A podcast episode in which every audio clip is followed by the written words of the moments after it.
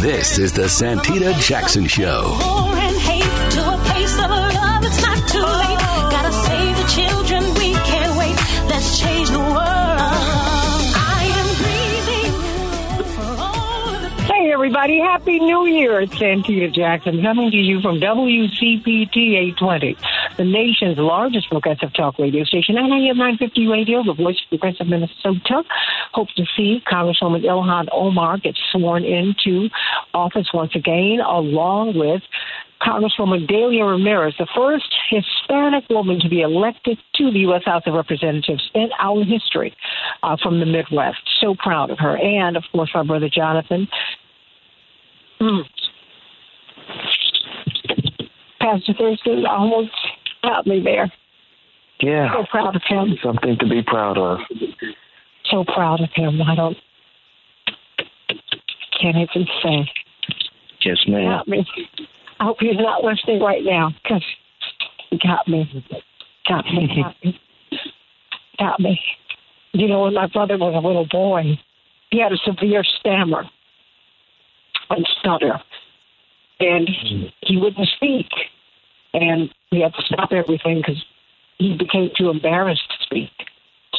And so, look at what God has done. And I just thank Amazing. God for him. And um, you know, he's had a lot of struggles in his life, and and to see, but you know, diamonds are made under pressure. Without those struggles, he wouldn't be who he is. So I thank God as the queen of gospel music said to my mother at a very difficult time in our lives. She said, "I'm happy, for I thank God for your every hurt and every happiness because they've made you who you are." And I hope that you take that in your life today. So thank you for holding my hand, Pastor Thurston. We've got a lot to talk about today. Uh, the Congress will be sworn in today, and what is going to happen? Kevin McCarthy, will he make it on the first ballot to become the Speaker of the House? It looks like he might not be, although he has been moving into the office. So we're going to be talking about that. George Santos, should he be seated? It looks like he's going to be. What does that say? Not just about Republicans, but about the way we play politics in America today. Think about that, everybody. Let's think about that. Um, and let's talk about what we expect from this Congress, what we can get out of this Congress. Uh, Aaron Connolly, Attorney Connolly, of course, is here with um, Representative elect Ramirez. And um, but we're all going to be seeing each other a little bit later on today. So excited about all of this. But let's get right to it, everybody, because we've got a lot of ground to cover today. I've got to get some good news as we begin this new year on Tuesday, January 3rd, 2023. Chicago will have a high of 46 degrees, thunderstorms. In Minneapolis, St. Paul, you have a winter storm warning, a high of 37 degrees. Excuse me, 32 degrees, but heavy snow. Heavy snow, so please be careful out there, everybody. And of course, everyone was looking at NFL football last night in one of the most anticipated games of the year. And we're going to be talking about that shortly. Praying for uh, the Hamlin family today. This young man who has done so much, raised by a teenage single mother, and um, never forgot about it has a toy charity, wants to be an example for his community, and after a tackle, what appeared to be pretty routine last night, uh, what happened? He collapsed. His heart stopped. What is that? What is that? He talks about the dangers of football, but a lot of other people are speaking about other things. Um, they're speaking about vaccines. I mean, this is giving people a lot of opportunities to have a lot of debate. So let's talk about that today, too. So I want you to call me at 773 763 9278. 773-763-9278. I want to hear what your thoughts are about this new Congress. What do you think about the football game last night? I want to know what's on your mind. And if you just want to wish me a happy new year, I'm wishing you one, please call me. Seven seven three seven six three nine two seven eight. In the NBA, the Timberwolves one twenty four, the Nuggets one eleven, and well, the Bulls got knocked down by the Cavaliers one forty five to one thirty four. But it was competitive, and in the NHL, the Lightning will be playing Chicago tonight.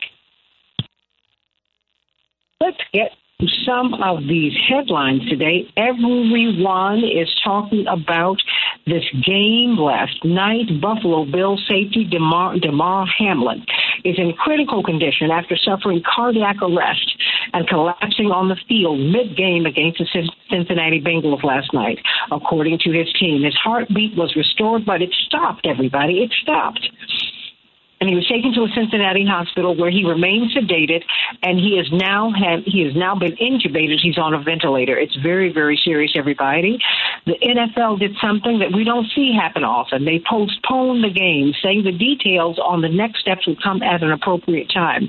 This is the last. These are among the last games of the season. Who will be in the playoffs? Who will be going to the Super Bowl? Yeah, that all of that has been on the line. Uh, but now we're trying to find out what's going to happen with this 24 year old. And what happened? What happened? What happened? Think about Hank Gathers, for those of us old enough to remember that. What happened? Photos from the game show players on the field emotionally distraught after this.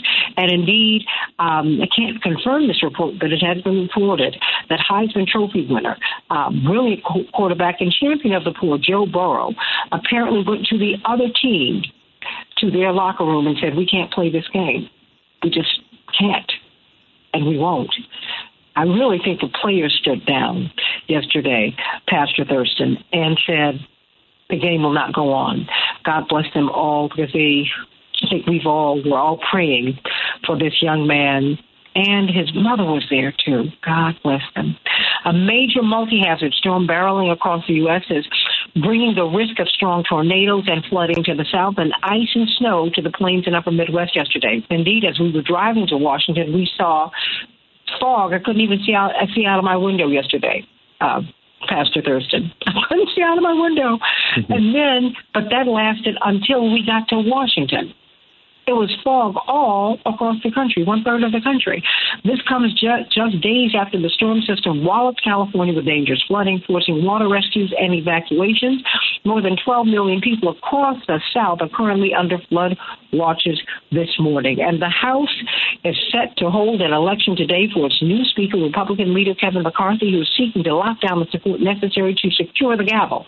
Indeed, it has been reported that he and his staff have been moving into the Speaker's office but he does not have all of the votes. It could con- it could turn into a contentious once in a century floor fight. What do you think is going to happen, everybody? This has not happened since 1923. We will see. There's so much to talk about today. So I want you to call me at 773 763 9278. I've missed you so much. And let me get to you, Pastor Steve Thurston. I missed your sermon at Salem as you retired from there, but of course you haven't retired from preaching. Thank God for that. And so we just look forward to all of the great things that you're doing. I want to send a special, uh, special, special love to Pastor James Meeks and First Lady Jamell Meeks for all that they did to build that church and to serve that Roseland community, uh, one of the underserved communities until they were there. Yes. They put so much love and infrastructure into that community and so much hope. And they have they've changed Roseland and they've changed all of us. And we thank them for their for the example of their marriage, for their beautiful children, their beautiful grandchildren, all that they've done. I love you, Pastor James Meeks. I love you, First Lady Jamell Meeks, and your beautiful children and grandchildren, and of course Salem uh, you're my family. You're my church family too. And I love you, Pastor Stephen Thurston. Happy New Year. Happy New Year to you, and I love you even more. Oh, I'll take that. Talk to me, sweetie. What is the good news today? I mean, every I feel like 2023 is going to be another one of these years, Pastor Thurston. It's going to be another year. First of all, what are you going to do now that you are no longer the teaching pastor at Salem. Uh, what are your plans? Are you just trying to figure out what's next? I'm going to take a break, uh, maybe take a couple of months off and just relax. But I know that whatever I circle back around to, it's going to be in the framework of serving people, speaking to those that don't have platforms or loud voices, and serving the marginalized and bringing them more towards the center so that we all can be people uh, who have equal access and equal rights. I'm going to fight for the people in some way, shape, form, or fashion. Mm, God bless you. God bless you. You do. People don't realize the toll, and I want you to come on one day and talk about uh, the price that so many of our pastors pay.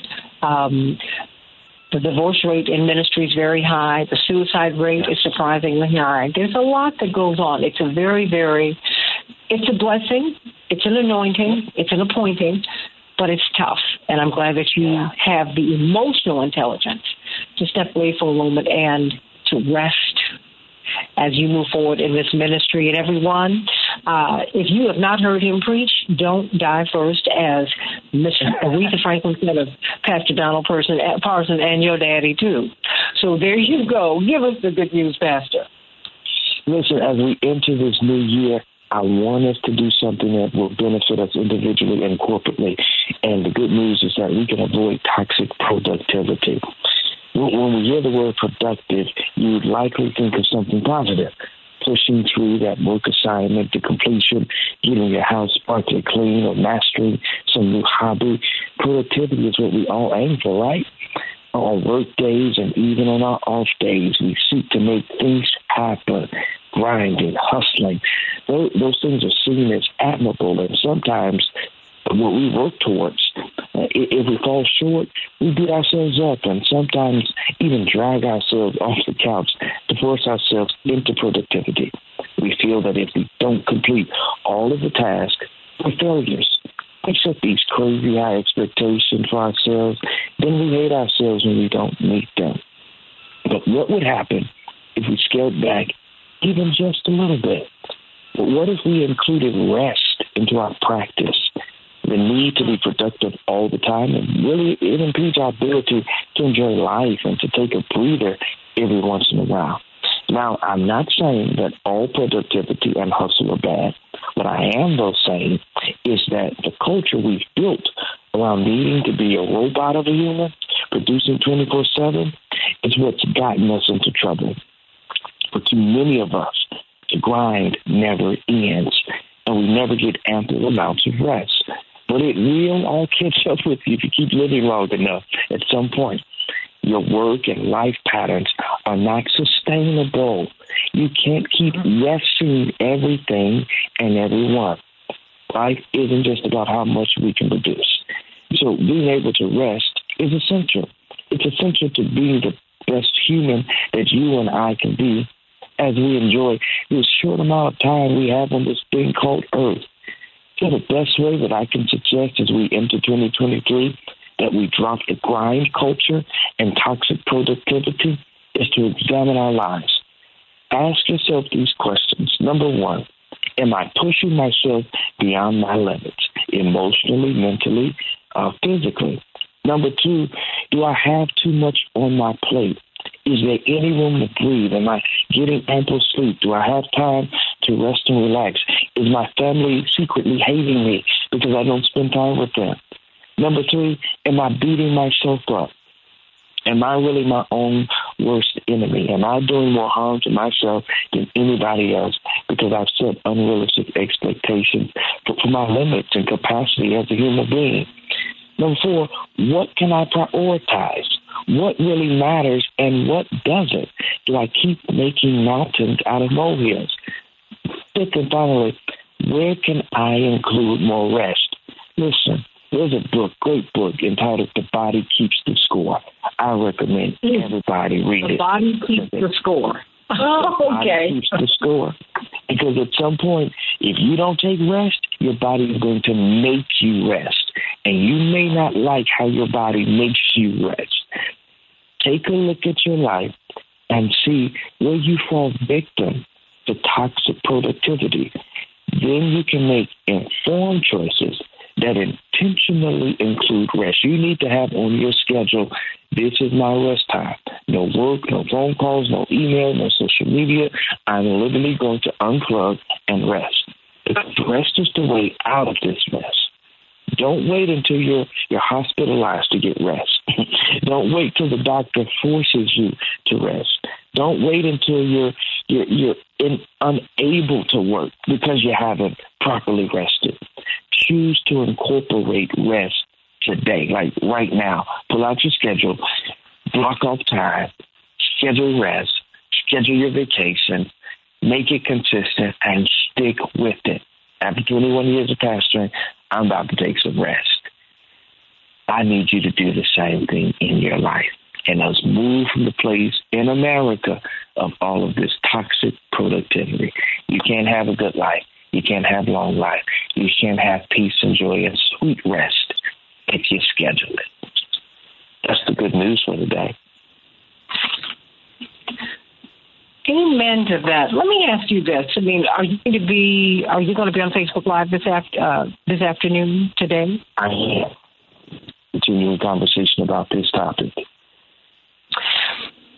Why this topic? Why now? You know, because I think that Americans work extraordinarily hard. We don't get. I mean, when you look at these railroad workers, they do. They still do not have paid sick leave.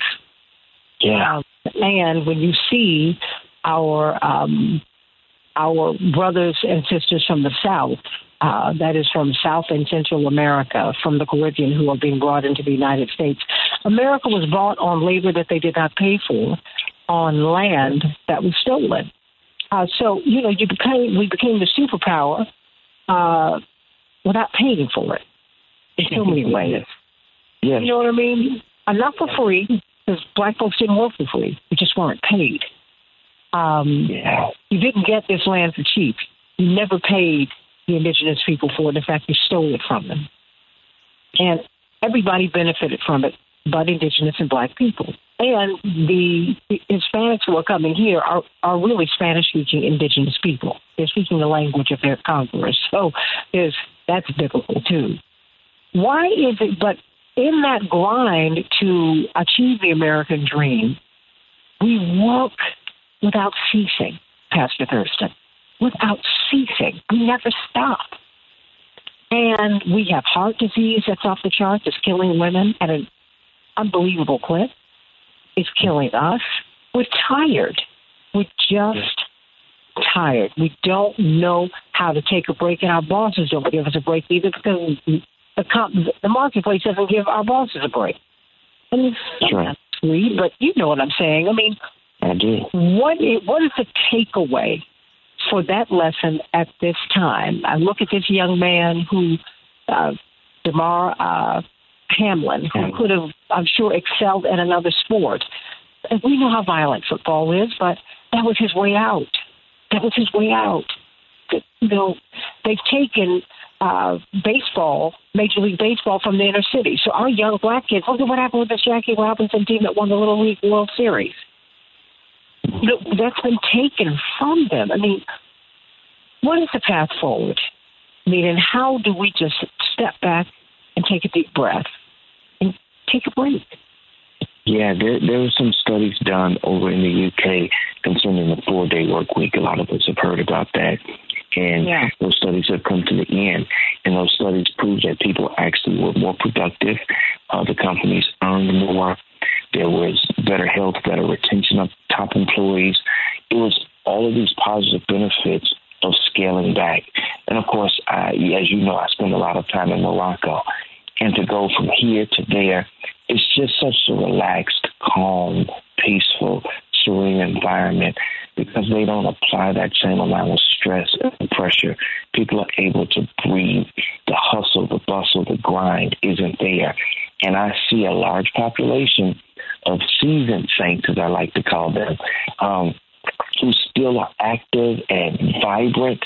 And I believe it's because they're not working themselves to the bone. And of course, we're in the throes of the year. Most people try to start off new habits and break old patterns and bad patterns. And I wanted to challenge us to enter this year with that thought process. What do I need to break in my life concerning how hard I push? Those who are in the positions of management and leadership who are listening, what do you need to change about the culture of your work environment that gives people the space and the, place to breathe a little bit more? Spoke to a friend uh, who lives in London yesterday, and we were talking about maternity leave. And she mentioned to me that people there in the UK get a whole year of maternity leave, a whole year. And here in the States, what is it, three or four months? That makes a major difference on the emotional bond that's built between that child and that parent. Um, and I'm sure so many other things that happen in that space of a year juxtaposed to three to four months. And so we got to do better. This isn't the industrial age. We don't have to work the same way. Remote working and relaxed environments. It just makes for healthier human beings. And hopefully, if we get some more healthier human beings, Santita, we'll see some more humanity in, in our country. Less human. I mean, we got humans, but we don't see a lot of humanity. And maybe if people were, you know, less stressed and less less worked, we, we could be nicer and kinder and, and more compassionate and more caring towards one another and literally make this place a better place for everybody in all ways, shape, forms, and fashions. That's the word, everybody. That is the word. Let's be whole in 2023. We'll see in 2023 who we will be and who we can be, who we're supposed to be. Yeah. And rest is a part of that, everybody. Hey, even God did that on the seventh day. How about that? Correct. Let's talk about power. Hey! I learned something in Sunday school sitting in, in the pews. I love you, Pastor Stephen Thurston. Join him on Facebook today at 3 o'clock, 3 p.m. East, excuse me, Central Standard Time. 3 p.m. Central Standard Time. And of course, go and get his book, Mirror Moments You Won't. You don't want to miss it. Coming up, let's talk about what's happening in the House of Representatives today in the U.S. Senate. Ah, it's all politics. I'm coming to you on the Santita Jackson Show from Washington, D.C. Hmm. Back in just a minute. Change the world, change the world. Change the world, we can change the world, change the world. This is the Santita Jackson Show.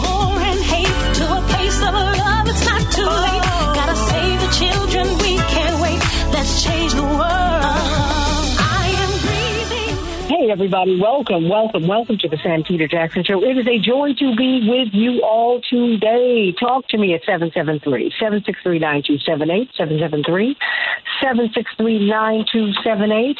Happy New Year from WCPT 820, the nation's largest progressive talk radio station, and AM 950 Radio, the voice of progressive Minnesota. January 26th, we are hosting a mayoral debate.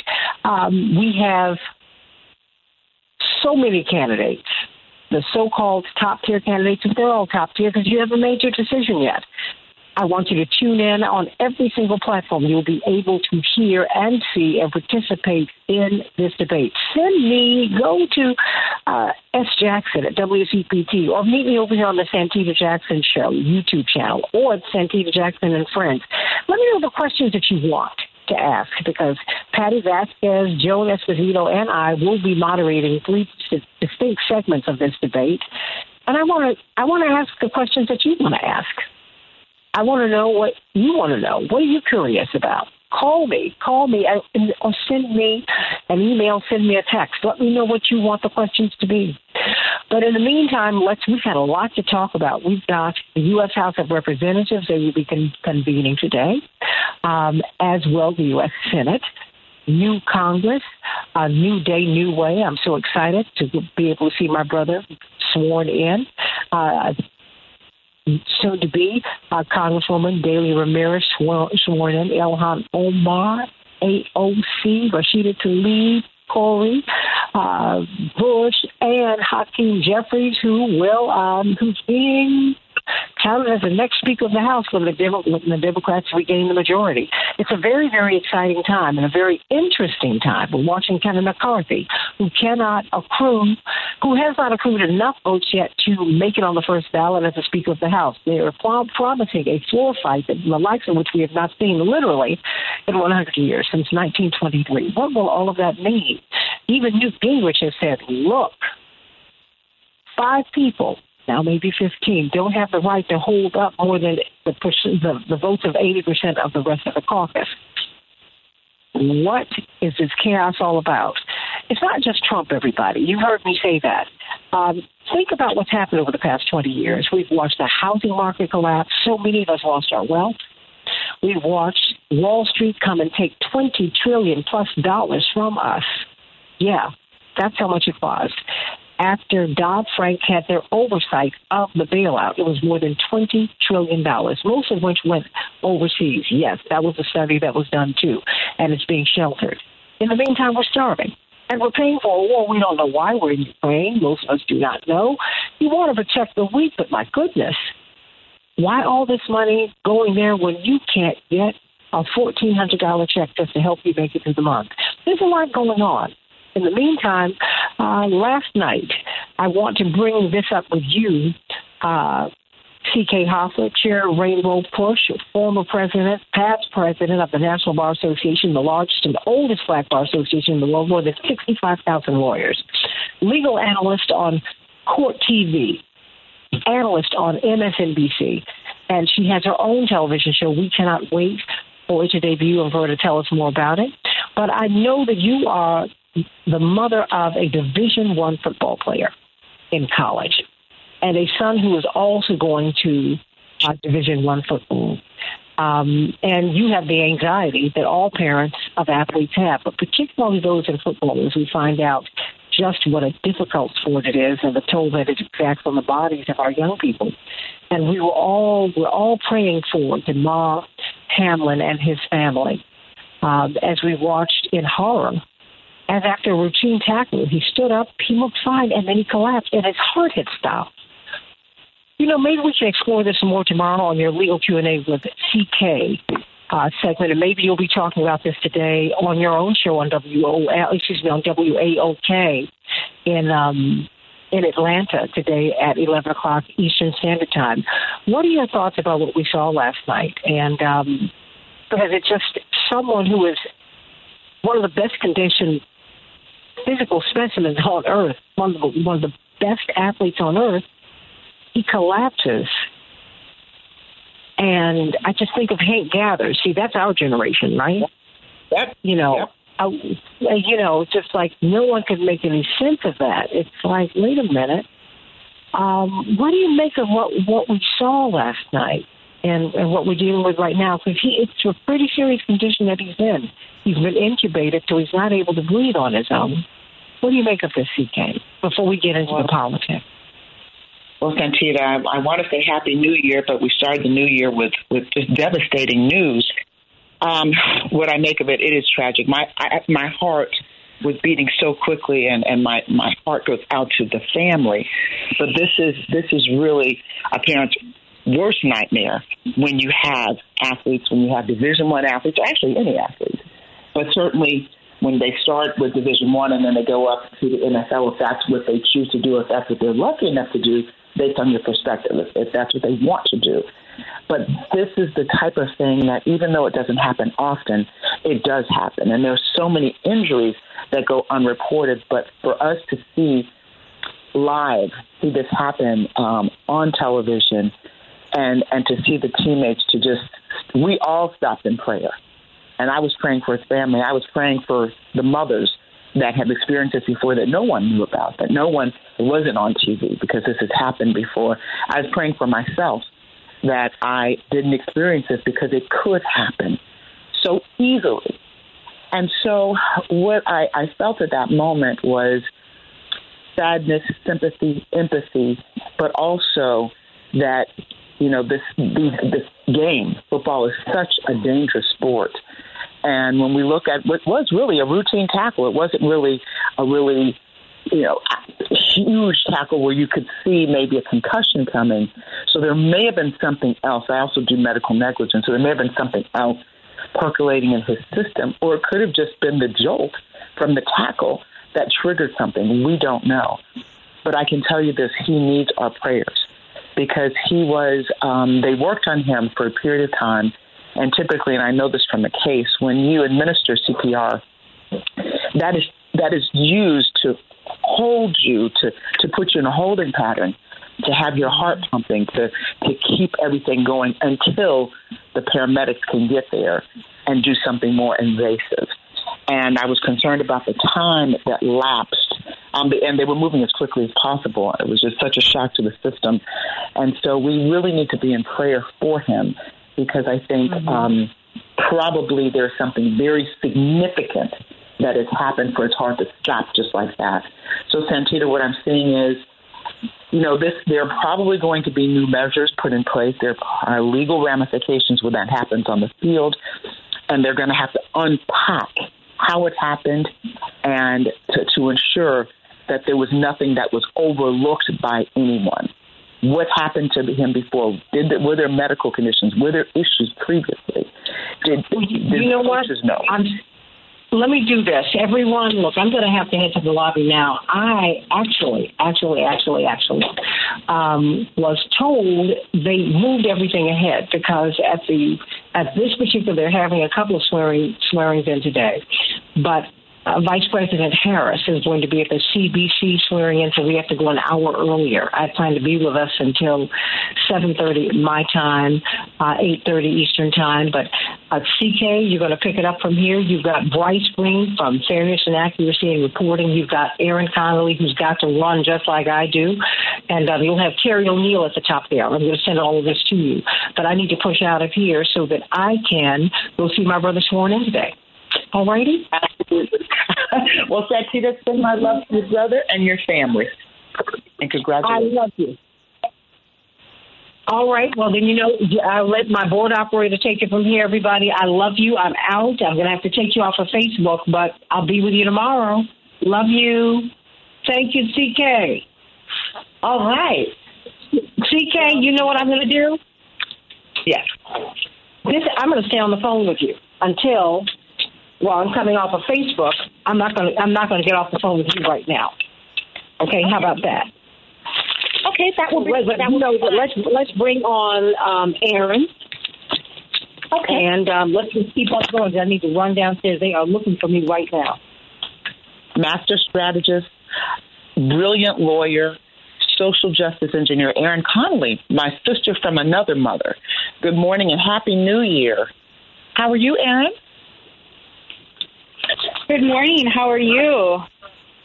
I'm doing well. I'm doing well. I'm so happy that you all are there in Washington and able to to to witness history once again with the Jackson family Yes. member. I'm just so Amen. so so delighted. It's a great day, a great day, and It's a beautiful we're talking- It's a beautiful day. As we were you know, talking about, you know, what happened on the football field, we we spent over the past really five or six days. We've been watching football. This country has been mesmerized by all these football games and watching people play in Georgia and Alabama, Kansas State. My son is on Kansas State, Clemson. My other son is going to Clemson. All of these games that have taken place, there's always a winner and there's always a loser. But what we don't really think about is the physical toll. When we see those players going for it, playing so hard, giving their all, we really don't think about the physicality of it and the toll that it takes on those players.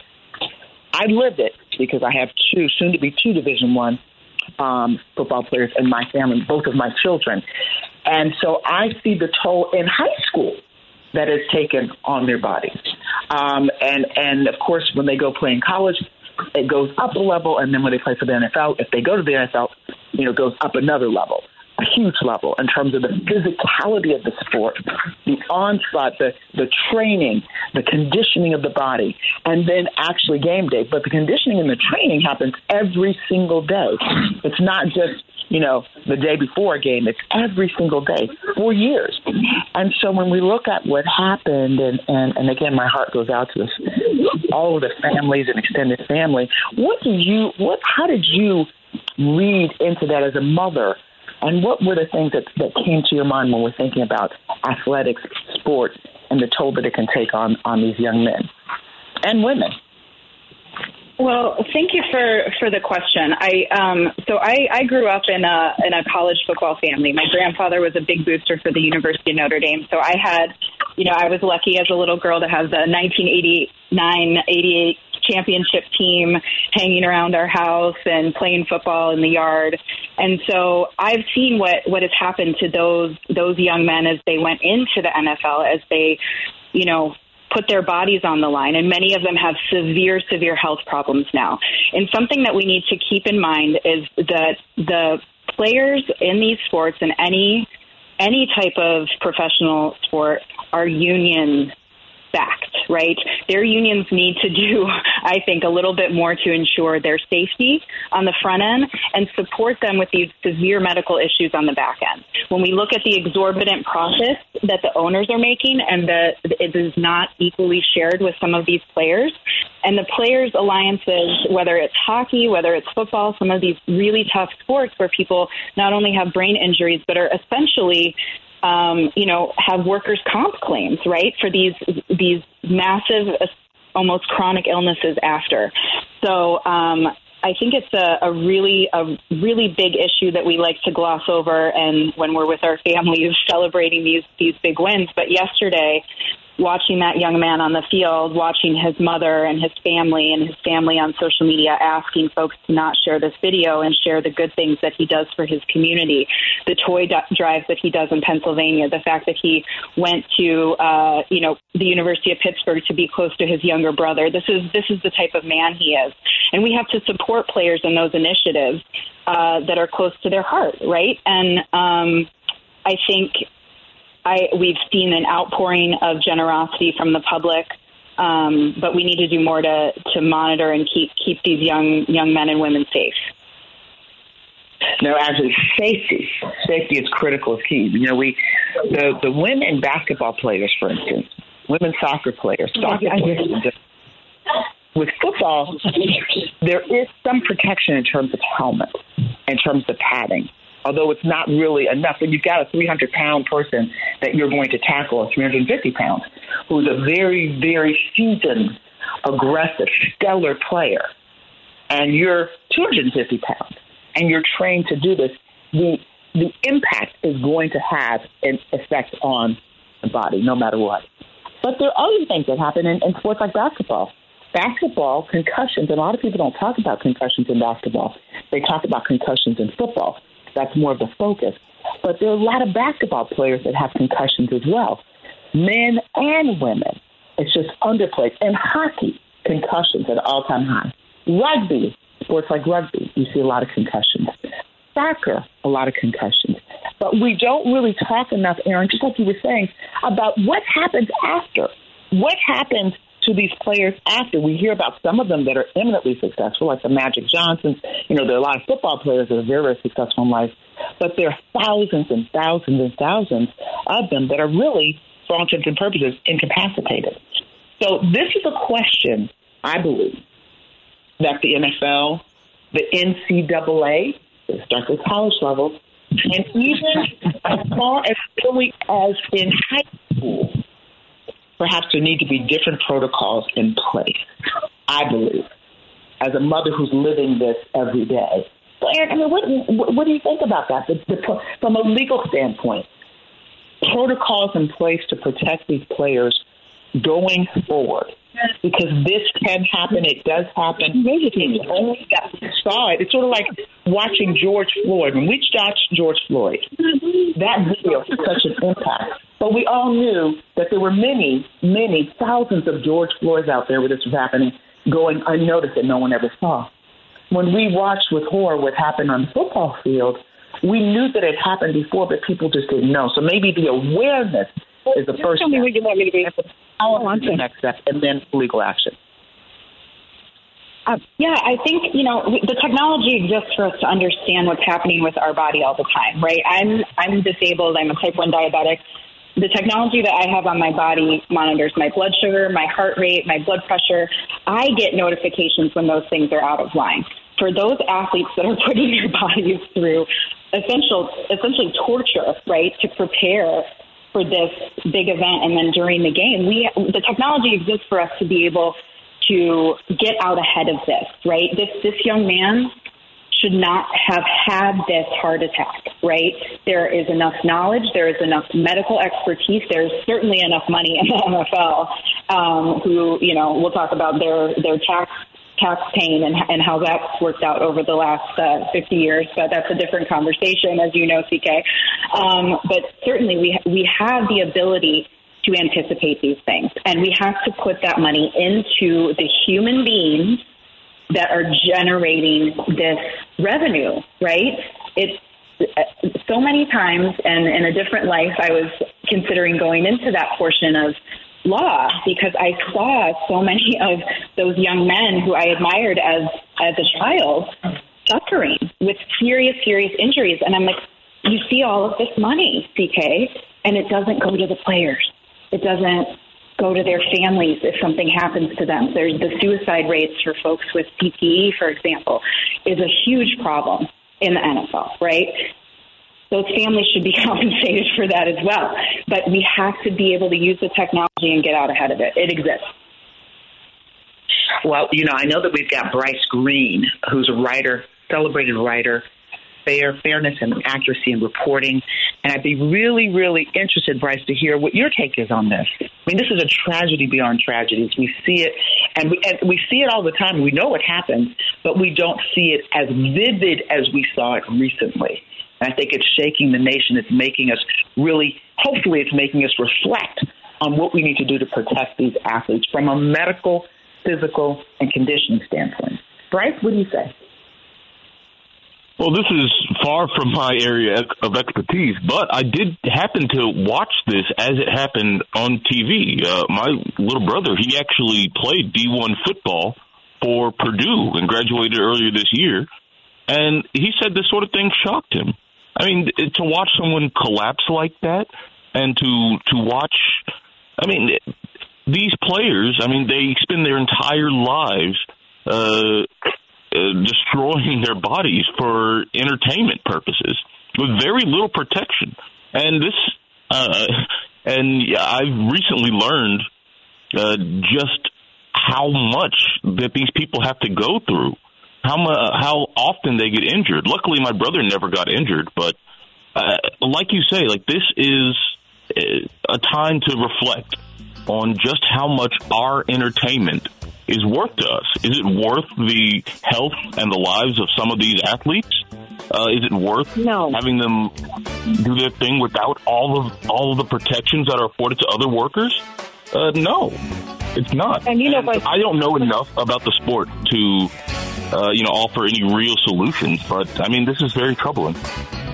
And we're going to go to break. What's very interesting about this, um, this Yeah. is what the railway workers are fighting for, worker protection, and all of that.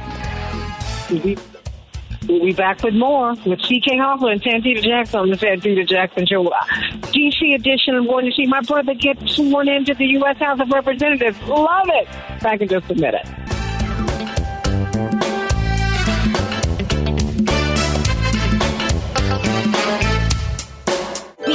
Change the world, change the world, change the world. We can change the world, we can change the world, change the world. This is the Santita Jackson Show.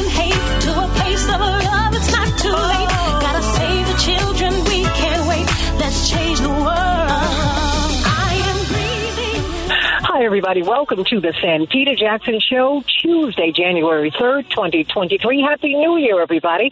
WCPT 820, the nation's largest progressive talk radio station, and AM 950 radio, the voice of progressive Minnesota. This is a special Washington, D.C. edition. I'm so excited today to watch all of Congress be sworn in. And so proud on a personal note to watch my brother Jonathan uh, become a congressman today. And of course, Delia Ramirez, our dear, dear sister and friend, who is the first Hispanic woman to be elected to the U.S. House of Representatives from our part of the country. This is a momentous day. Please celebrate with her and her family. And um, and Ilhan Omar and the squad and all of these wonderful, wonderful people we're going to see. And Maxine Waters, now you know I'm a Maxie brat. Can't wait to see everybody today. Can't wait to see what's going to happen with Kevin McCarthy. What's going to happen? He has not been able to approve the number of votes that he needs to become the speaker. We're seeing a way, we're going to see a fight on the floor, possibly, the likes which we have not seen in 100 years since 1923. It's an exciting time. Where will the nation go? What is going to happen? Hmm. Let's talk about it, everybody. But some of the top headlines today, of course, Chicago, 46 degrees, thunderstorms, 32 degrees in Minneapolis, St. Paul, and um, winter storm warning. Please be careful up there today. Uh, we've got a lot going on. Last night, everyone was riveted by the football game. Of course, Damar.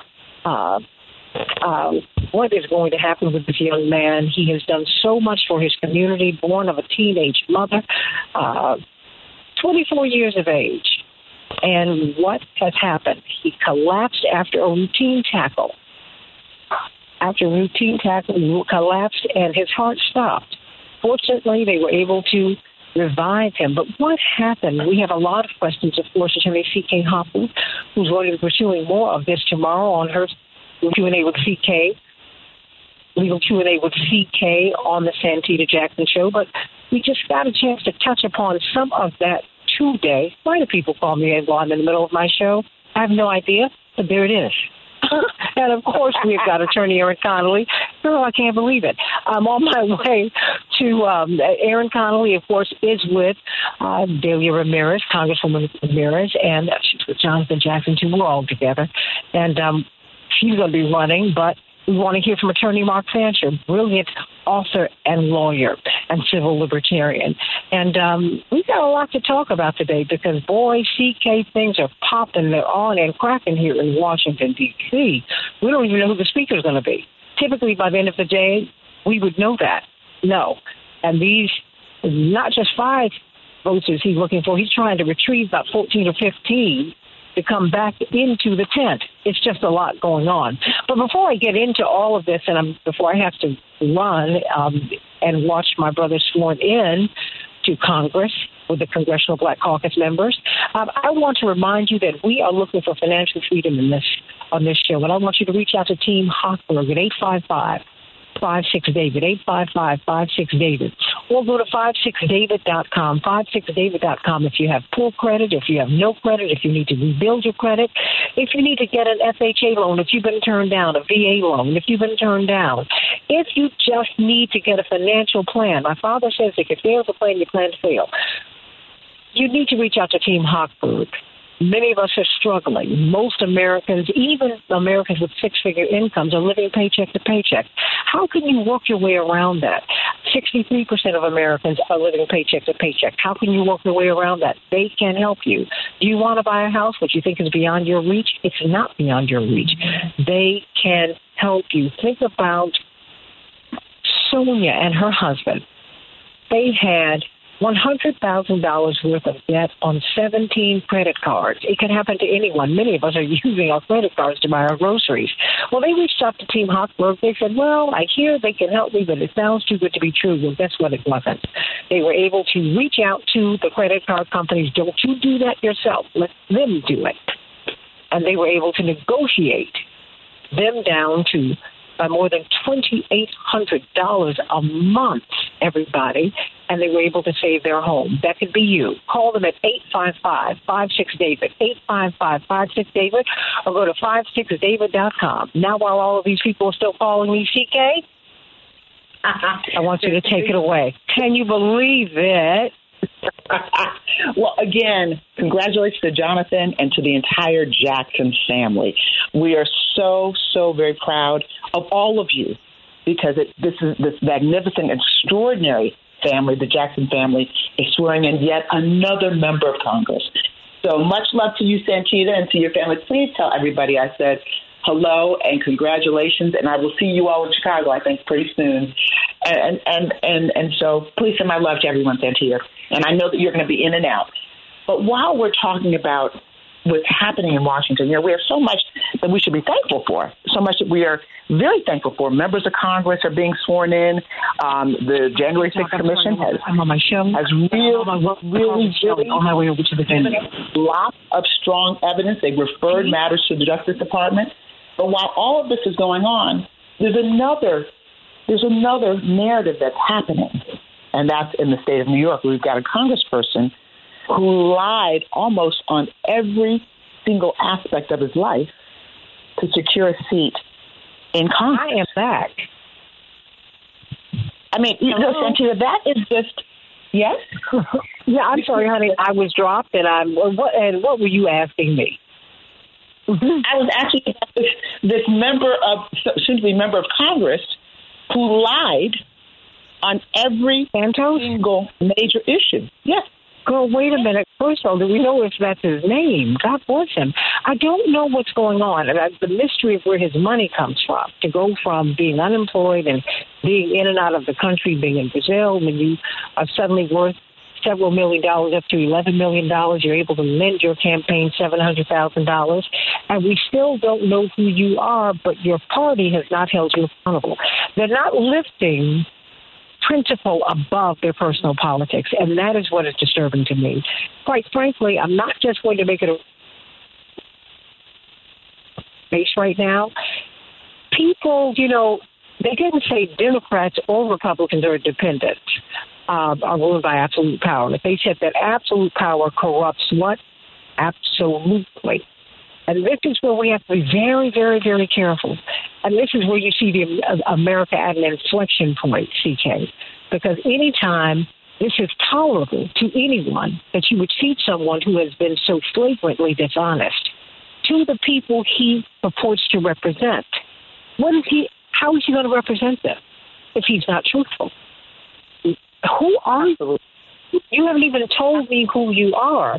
And so, and, and I also pray for him because there's something, you know, I'm, I'm a religious person, and I never like to get rid of anyone. I see someone who is very troubled, and that troubles me.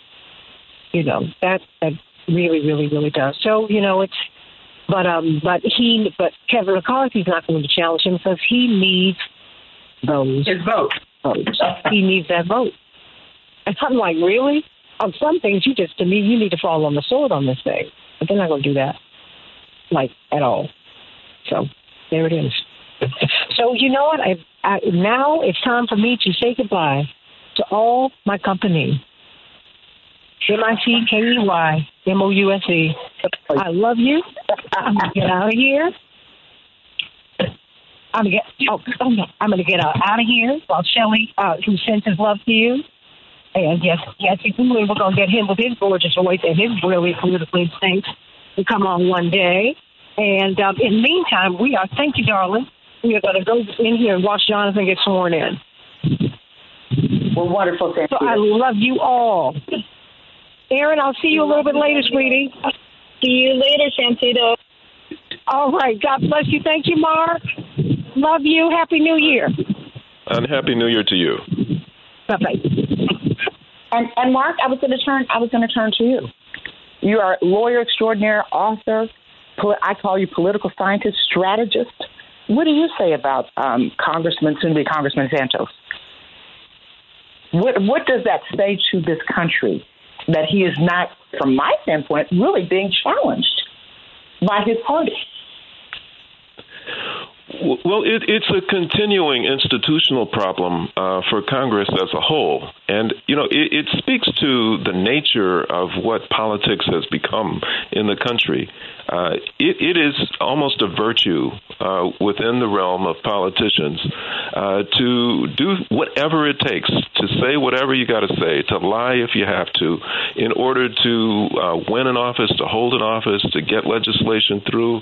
Um, that has become the culture of the institution.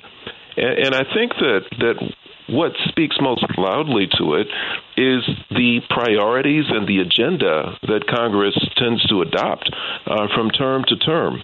Uh, you know, we're coming up on Dr. King's uh, the anniversary of his birth, uh, and we need to really pause and think about the fact that at the time that he was assassinated, he was in the process of organizing uh, what many have come to know as the Poor People's Campaign.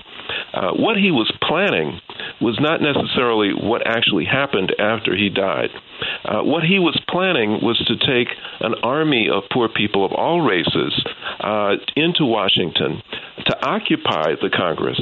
Uh, they were going to stage a massive sit in uh, for the purpose of forcing the Congress to do what a Congress should do. And that's to act honorably. Uh, Dr. King had identified three great evils uh, in the country that he thought that Congress could and should address. Uh, one of them was racism, which we know very well about his life and his work. The other was excessive materialism that led to widespread poverty. And the other was militarism.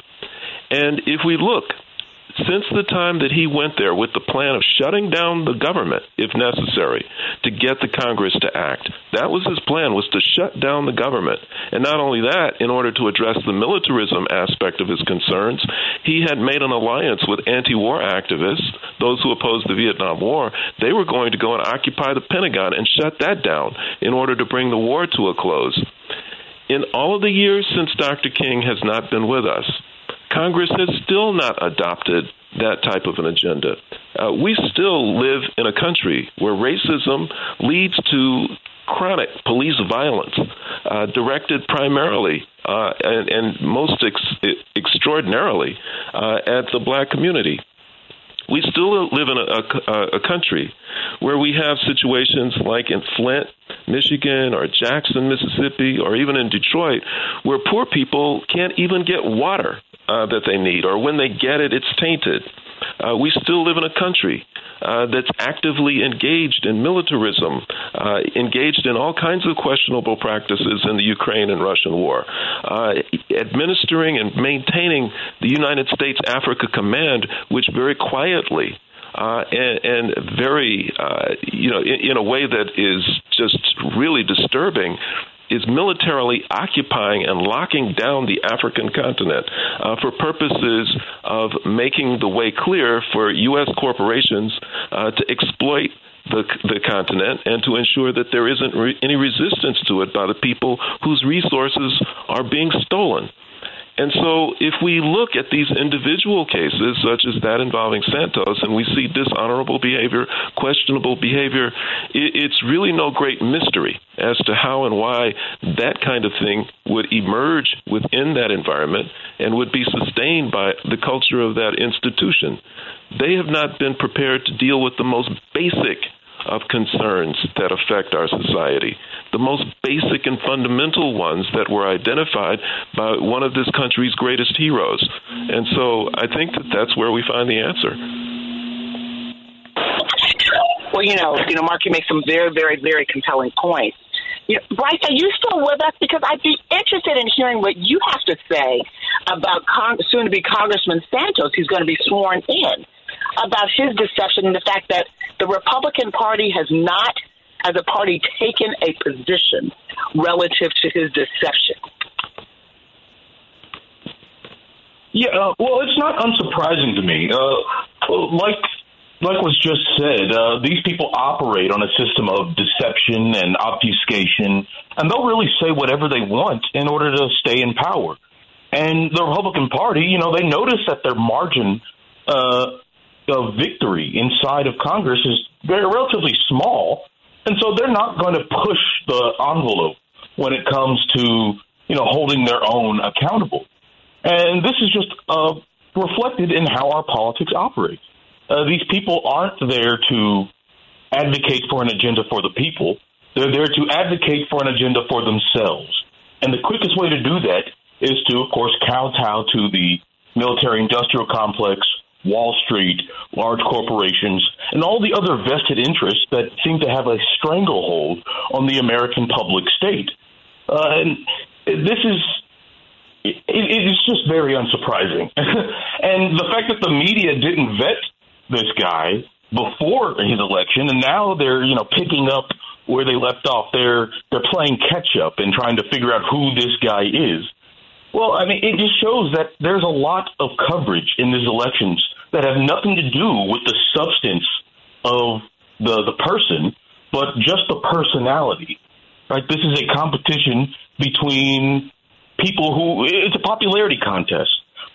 And if you have bought the most ads, if you have done the most events, if you have reached the most eyeballs, well, then the public will be more familiar with you. Uh, you know, the founders the people who built this country, anyone who studies democracy understands that this whole thing only works if people are making informed decisions about the representatives. If people are asking what is the what will be the policy effect? What will be the impact on government, on my life? But all of that is omitted from coverage, and then that's how you get clowns to slip through the cracks, and then they steer the country. Well, you know that you, made a great point about the media. I mean, just think about the type of vetting that we have of many, many, many candidates. And it's absolutely positively amazing in a state like New York that we didn't see more scrutiny nor more media scrutiny over this candidate. Aaron, are you still with us? You there in Washington? I, I, I got to imagine there's some discussion taking place in Washington about this. Aaron, are you still with us? Okay, well, Aaron had to drop off. Okay, no worries, no worries. But, you know, Bryce and Mark, this media issue and how the media literally can shape the popularity of officials. What do you say about that? How do you juxtapose what happened in Santos' case, where there was just basically no scrutiny, no background checks, or anything like that, and then some other candidates that are under extraordinary scrutiny, particularly African American candidates throughout the country. The media goes through and, and wants to know basically where they went to where they went to elementary school. Did they did they break any rules when they were elementary school? What do you all say about that? Starting with with um, Mark.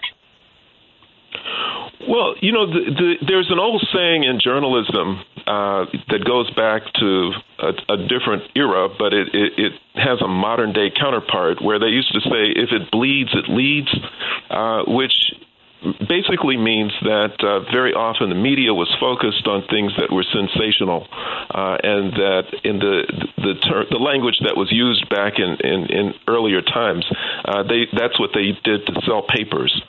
And the, the media has become uh, very much not only what it was then, which was to some extent a watchdog, uh, someone, you know, a, an institution that would keep them honest, that would look at politicians and do the things that we're talking about now in terms of scrutinizing. Uh, but now it has become not only a bleeds, it leads kind of a media, but it has become part of the corporate establishment. And it is only going to focus on things uh, that make money. Uh, it is not necessarily going to focus on really digging into uh, the affairs of, of state, uh, the uh, the activities and the background of politicians, if there's no money to be made from it and they are they have merged in many cases uh, with major corporations and they pursue a corporate agenda and so if you've got candidates, you know, politicians who are backed by major corporations that, you know, through some derivation of corporate holdings uh, are, are linked to media uh, outlets, uh, then they don't get looked at very closely. Uh, when you get powerless candidates, you know, people's candidates, people who are trying to speak truth right. to power, uh, then those are people who are not connected to powerful interests. Those are people who are going to receive the scrutiny of the media because the media has a corporate agenda, which is to destroy these people, uh, to make sure that they don't have an opportunity to do the things that they entered politics to do.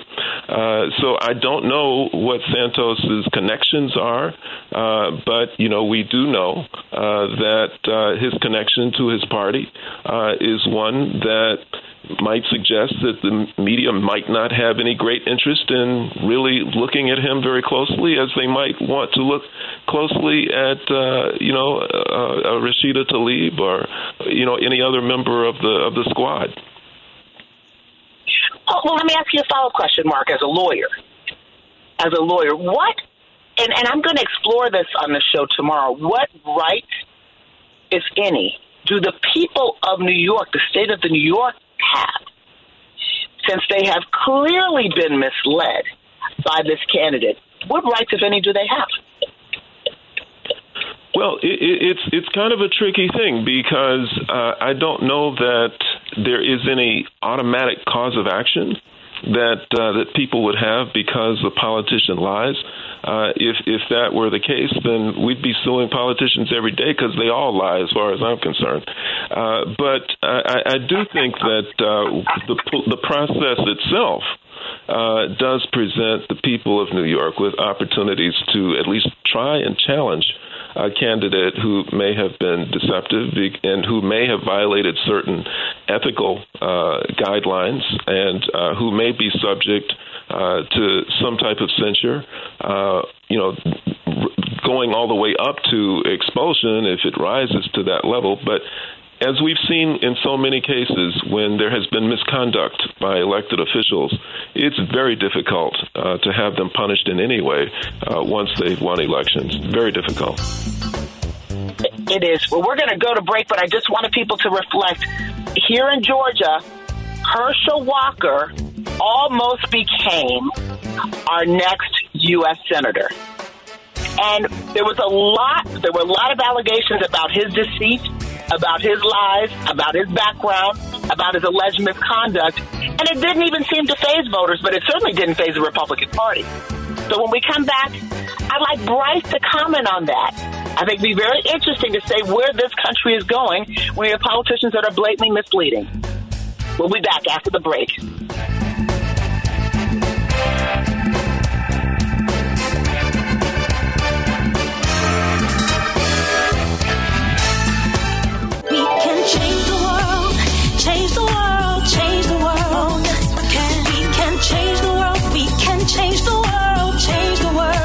This is the Santita Jackson Show.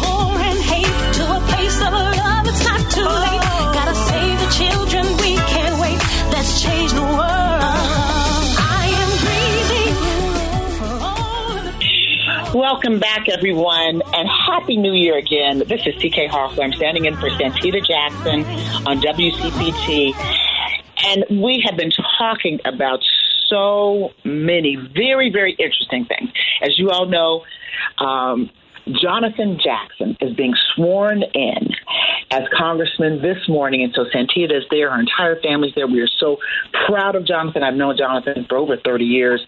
He's extraordinary, exceptional. And what about the exceptional Jackson family? This is the second family member to be sworn in as congressman. We have, of course, Jesse Jackson Jr., who has served as congressman honorably for many, many, many years, and now his brother Jonathan Jackson is being sworn in. This is a great, great day. Well, we were talking about another member of Congress who's being sworn in. And I have to tell you, Bryce, I'm not feeling so warm and fuzzy that it's a great day that Congressman Santos, I'm originally from the state of New York, but the Congressman Santos is being sworn in, given his deception and manipulation of the system. But what do you say?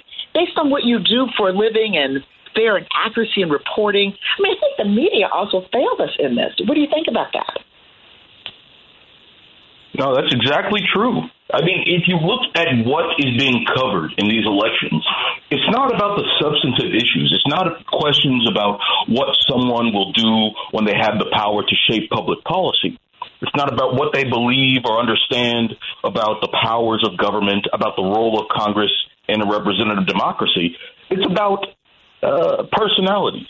It's about uh, what are the traits that might make them appeal to a mass audience. It's the same way you market something like soap or a new car or a, a Disney cruise. I mean, you market these things in a way that appeals to people's emotion, not in a way that appeals to their, uh, you know, the logical side of their brain. And you look at this last election, these midterms, well over $10 billion were spent uh, to boost candidates, to bring out messages, and to entice voters to participate. But if you look at what that money was spent on, it's not material designed to educate the public about the actual effects of their vote. It's material designed to persuade and obfuscate, to keep people as hard as possible from thinking about those issues, to keep people from asking who is paying this guy and whose interest does he serve, and keep people from thinking about how they can affect the political system. If the only thing that American democracy is is people showing up every two to four years to press a button and then go home and then watch TV, well, then this really is no better than American Idol or uh, you know a, a game show that the public gets to ratify the sort of decisions that are being made by the people above. And that really has been shaping our democracy since its inception. And this uh, Santos incident uh, is just one of those things that tends to happen when the media doesn't seriously consider who these people are, what their interests are, what their beliefs are, and how will they uh, engage in the halls of power. It, it's what happens when you only focus on the superficial. Absolutely. Absolutely. And you know what, Bryce?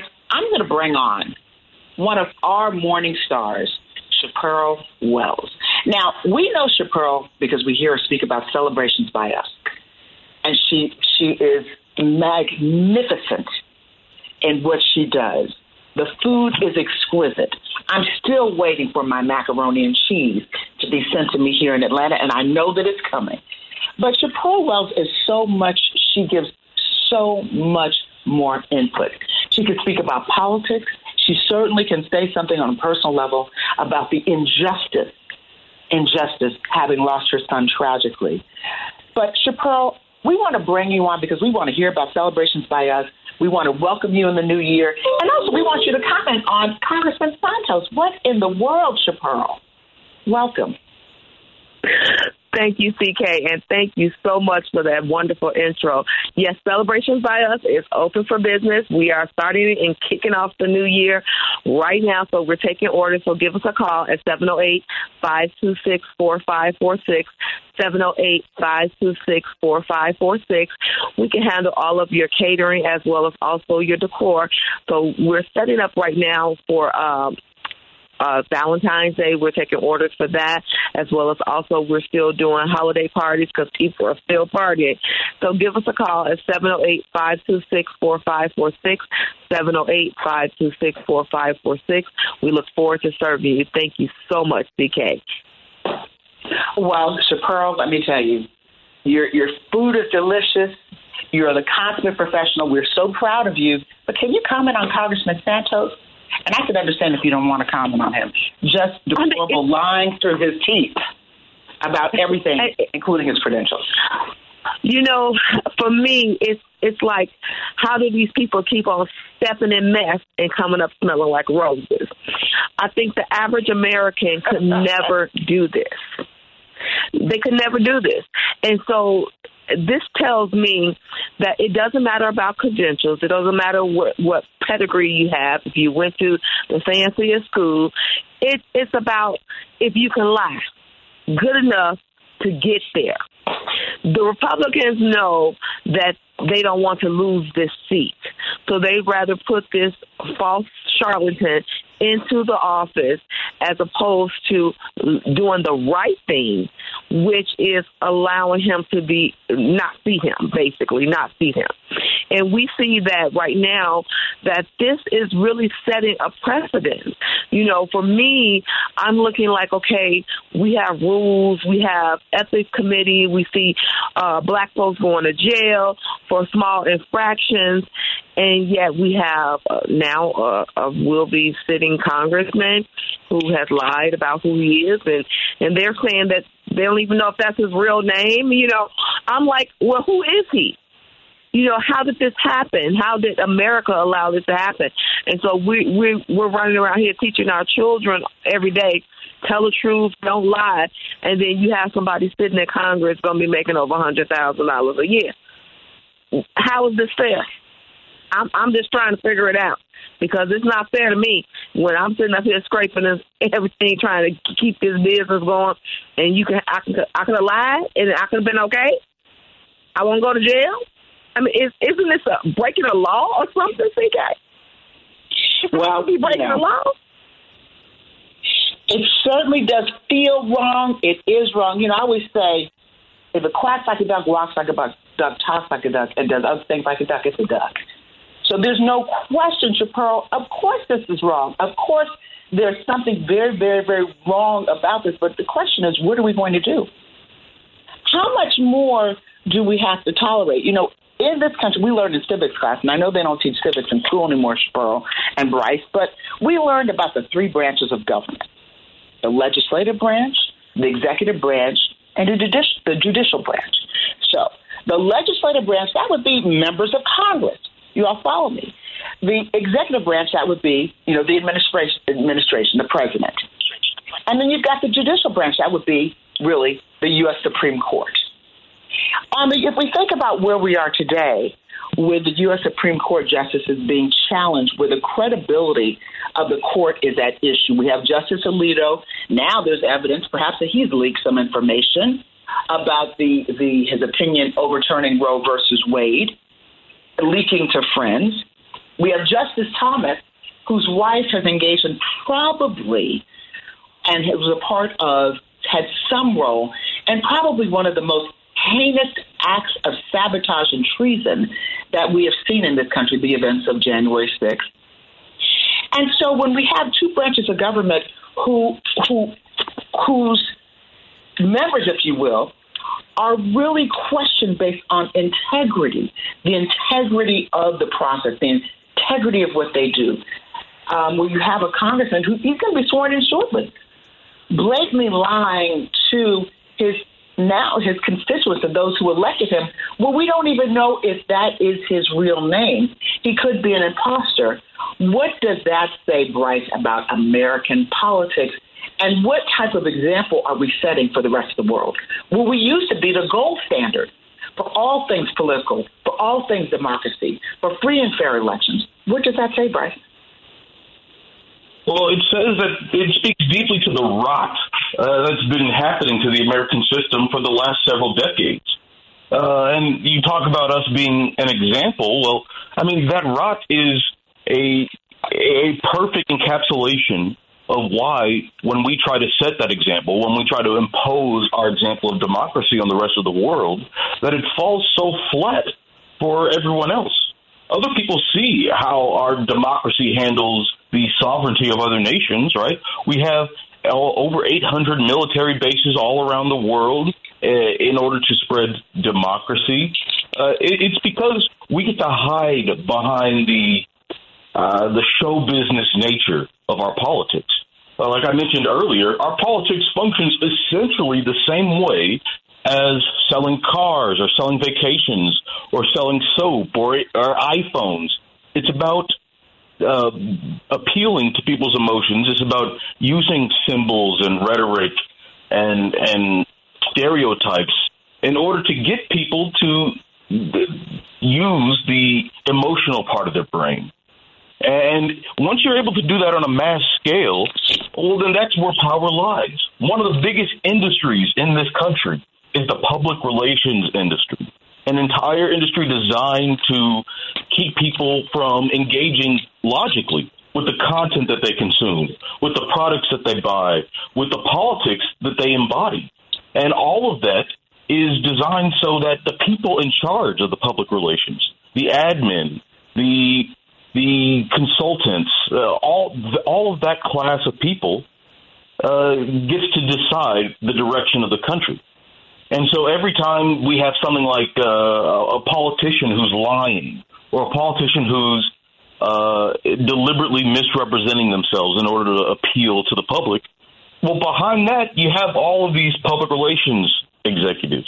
You have all of these pollsters. You have all of these people who say that they're in touch with the American people, that they're in touch with what Americans want.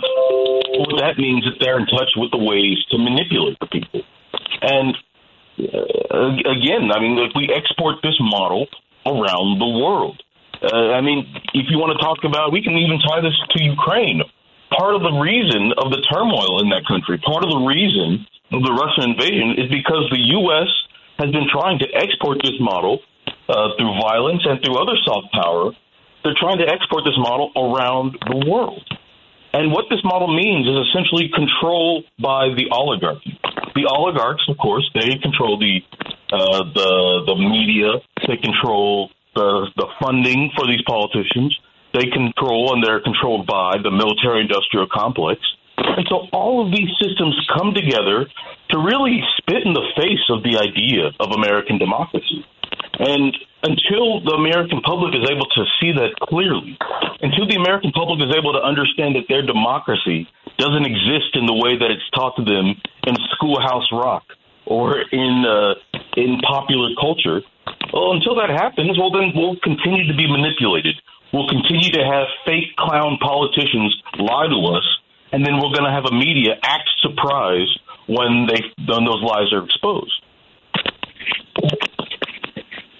Yes, well, I have to tell you, this is all very, you know, we're starting a new year off, and and as usual, you know, Bryce and Chaparral, and for our audience, there's so many issues that we have to tackle, so many things we have to be concerned about. I know that Santita, who will be back tomorrow, ladies and gentlemen, fret not, she will be back tomorrow.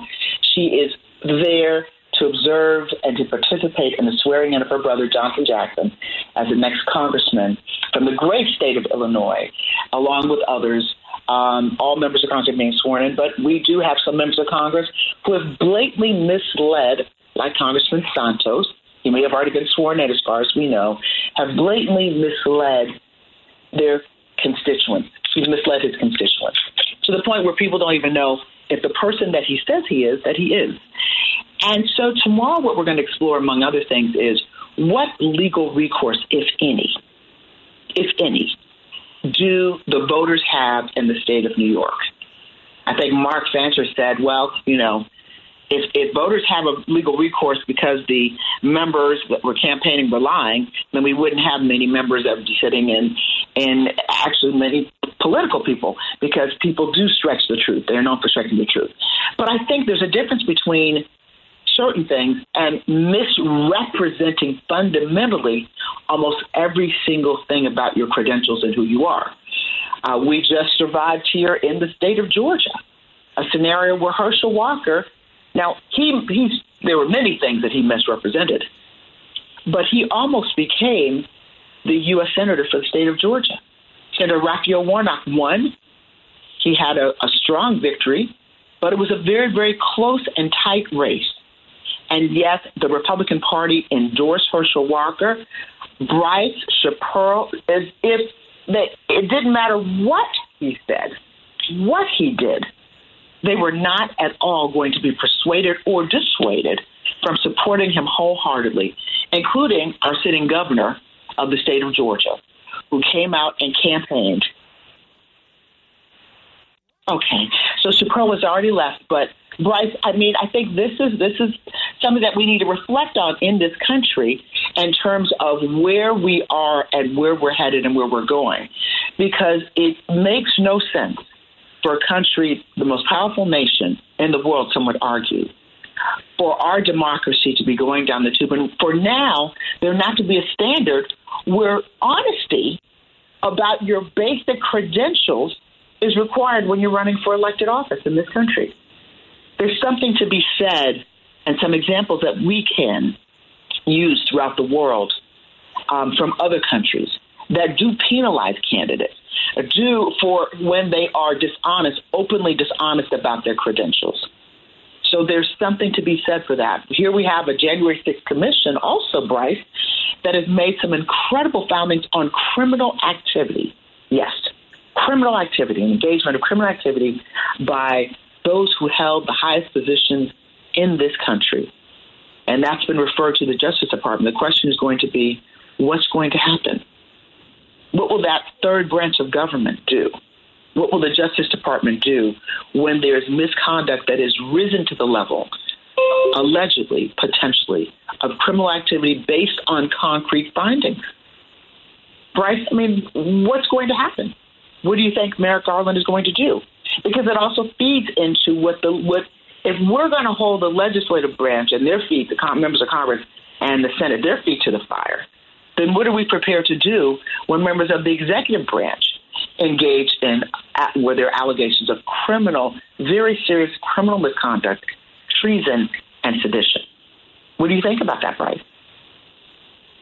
Right. Well, I, I would love to believe that somehow our system is capable of holding these people accountable. Our system is capable of, you know, keeping at bay the forces that are deliberately uh, engaged in the overthrow of the country. Uh, but I don't think that the history bears that out. Uh, there have been so many criminal elements that have inhabited the highest levels of government for years and years and years and no one seems to be interested in addressing it.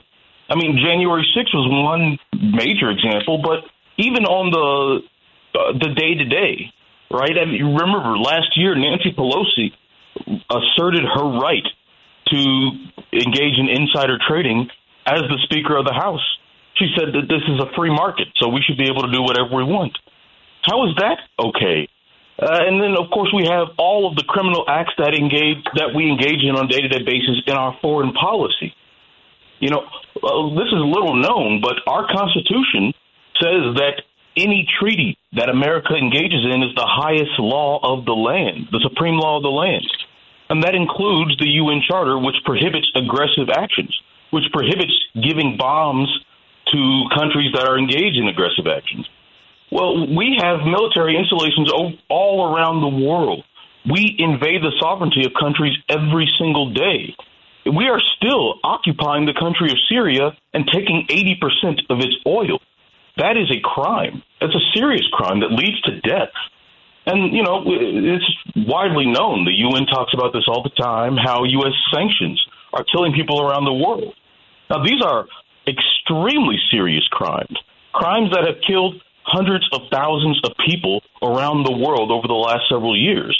But no one seems to be even interested in talking about it. And then we have the, the problem of our Congress being completely bought off. And, you know, some people will defend this by calling it legal. Some people will defend it by calling it a part of the system. But I mean, it's clearly an institutionalized way to solidify the power of the oligarchy, to solidify the power of people who engage in this criminal behavior every day. So the question is, what has to happen for that behavior to change? What forces have to be in alliance to drive the anti democratic forces of our country out? Because until we can talk about that, I mean, we're going to have people who show up, lie, misrepresent, obfuscate, make stuff up, and will go unpunished.